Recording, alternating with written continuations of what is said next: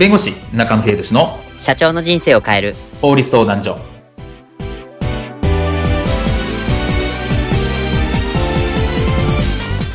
こんにちは弁護士の中野秀俊です。こんにちはアシスタントの堀内隆です。この番組は IT 専門の弁護士中野秀俊がこれはすぐに使える法律主に企業法務の知識を分かりやすくそしてちょっとコミカルにお伝えする番組です。よろしくお願いいたします。今回のテーマはよく休む？すぐ休む？休みがちな社員へ会社が取るべき対応についてお話を伺いたいと思います。あの、休みがち、ちょいちょい休んでしまう社員さんに対して、え会社が取るべき対応、難しいご時世ではあるんですが、え、会社が取るべき対応について、こういったシーンはありませんでしょうか？社長、カスタマーサポート課の小祝さん、今週もずっと休まれているそうで、ついに休職届が提出されました。何それ困るな。もうクビだよ。社長、それは解雇規制でできないってお伝えしたはずですよ。ち、バレたか。しょうがないから給食は受理するよ。まあ、しかし、うちは超絶ホワイト企業なのになんでこうなるかな。社長はいつも白旗あげてますけどね。おい、なんか言ったか？いやいやいや、なんでもなんでも。えっ、ー、と、まあそうですよね。当社は残業ゼロが自慢ですもんね。そうなんだよな。あ、でも、小祝さん、先日、クレーマーから電話で2時間も激詰めされたことからの精神的なショックが大きかったんじゃないかなと思うんですよね。ああ、サポートかは辛いよな。ですよね。小祝さんがかわいそう。まあいい。小祝さんには、当社指定の心療内科に通うように伝えておいて、補助するからと。はい。で、そのクレーマーというやつは誰だよ俺はガツンと言ってやる。はい。うちの会社では有名な、ガンテツ岩尾さんでして、な、な、なにあの、ガンテツさん？はい。社長、どうしたんですか？もう、もう俺はダメだ。うつだ。病気だ。再起不能じゃ帰ろう。はい、えー、今回のテーマは、よく休む、すぐ休む、休みがちな社員への会社が取るべき対応がテーマなんですが、えっ、ー、と、まあ、職場によっては、まあ、本当によく休んだり、まあ、すぐ休んだりする、まあ、いわゆる休みがちな社員の方がいらっしゃるという、まあ、ケースも見られるんですけど、まあ、こういった人への対応って、まあ、会社的にもなかなか難しい面がありますよね。そうですよね。あの、まあ、昔はですね、結構気合だとか、24時間働けますかとか、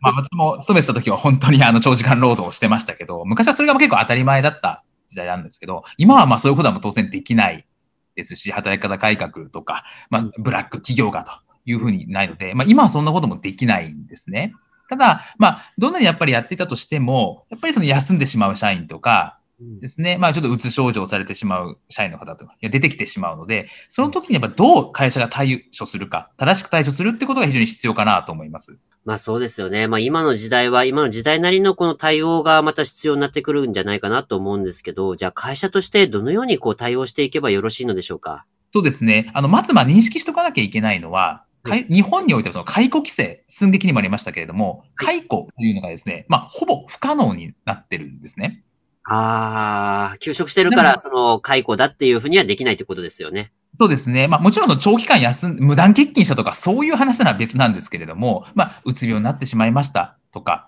何かこう、能力が足りないんですとか、まあそういったことではですね、解雇は会社としてはできないって話になります。はい。なので、会社としてはちゃんと、まあ原因というのを、まあ突き止めてというか、ちゃんと把握をして、きちっとその社員の方に寄り添って、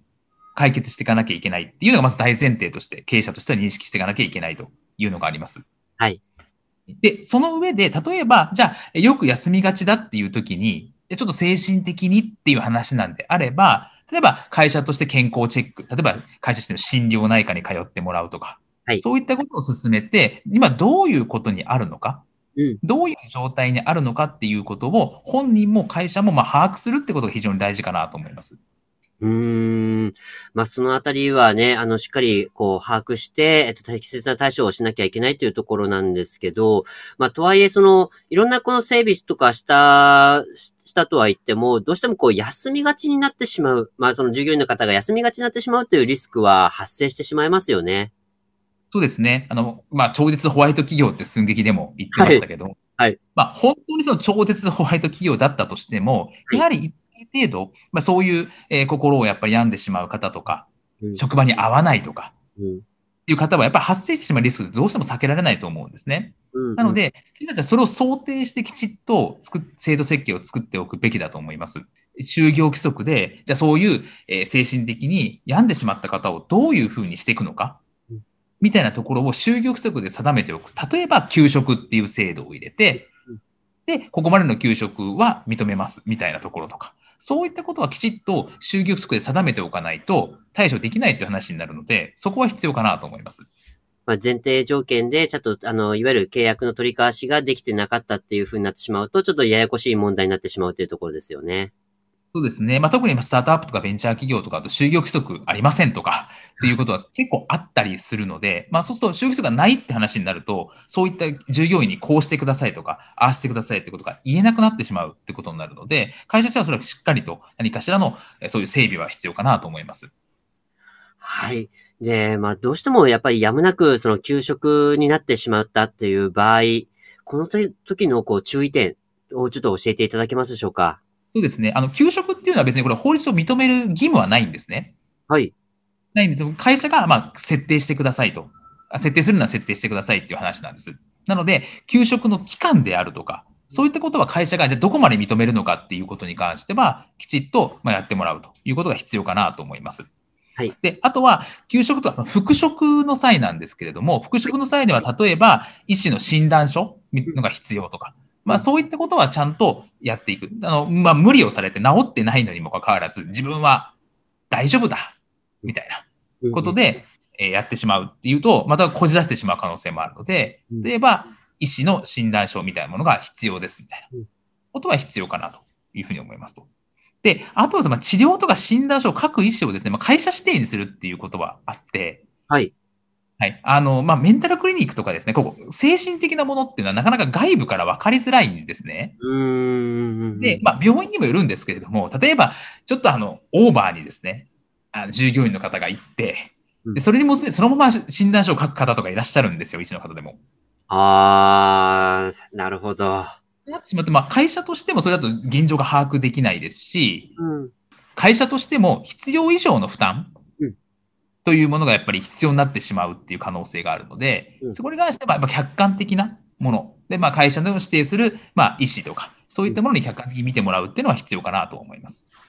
まあ、ここはあれですね。そこ、ちゃんとその、あのーまあ、クリニックなり、まあ、病院なりを指定することによって、ちょっとその、まあ、病院ともその意思疎通が図れるっていうところも、まあ、大きいですよね。そうですね。はい。あの、ちゃんと把握できるっていう点ではすごく大事かなと思いますね。